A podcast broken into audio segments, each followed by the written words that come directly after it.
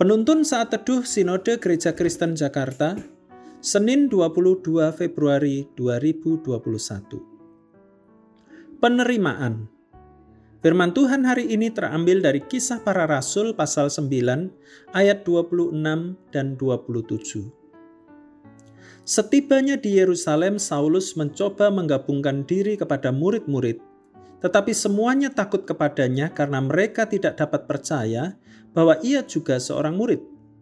Tetapi Barnabas menerima dia dan membawanya kepada rasul-rasul dan menceritakan kepada mereka bagaimana Saulus melihat Tuhan di tengah jalan dan bahwa Tuhan berbicara dengan dia dan bagaimana keberaniannya mengajar di Damsik dalam nama Yesus. Howard Hendricks berasal dari keluarga yang hancur. Kedua orang tuanya bercerai sebelum ia lahir. Tidak ada satupun dari mereka yang memberikan perhatian terhadap kehidupan rohaninya. Mereka tidak peduli. Ia berkata, "Saya bisa saja hidup, mati, dan masuk neraka tanpa seorang pun yang peduli." Namun, seorang jemaat bernama Walt peduli. Walt memiliki kerinduan memengaruhi komunitas gerejanya, termasuk Hendrix, bagi Kristus. Sedikit sekali orang yang mau peduli dengan sesamanya, bahkan di dalam komunitas Kristen. Dalam kisah para rasul pasal 9 ayat 26 sampai 27, kita melihat ketika Paulus baru bertobat, seharusnya hal itu membawa sukacita bagi jemaat mula-mula.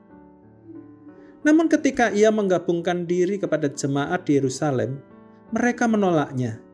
Mereka tidak percaya bahwa ia sudah menjadi seorang murid Yesus. Alkitab berkata mereka takut kepadanya. Namun seorang bernama Barnabas begitu peduli kepada Paulus. Ia menerima Paulus dan bahkan kemudian ia membawanya kepada para rasul dan meyakinkan mereka akan pertobatannya.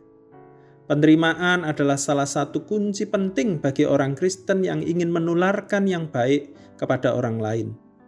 Sikap ini adalah salah satu kunci untuk membawa orang lain bertumbuh dalam iman. Namun, banyak hal yang sering kali menghalangi kita untuk bisa menerima orang lain. Tetapi sebagai murid Yesus, kita harus memiliki hati yang mengasihi orang lain, terutama mereka yang lemah dalam iman. Mari kita belajar untuk menularkan hal yang baik kepada orang lain, serta membawa mereka bertumbuh dalam iman ke arah Kristus, terutama dalam keluarga.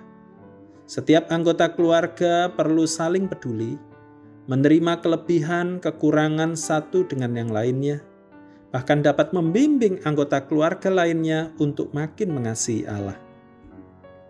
Penerimaan adalah salah satu kunci pembimbingan rohani. Tuhan Yesus memberkati.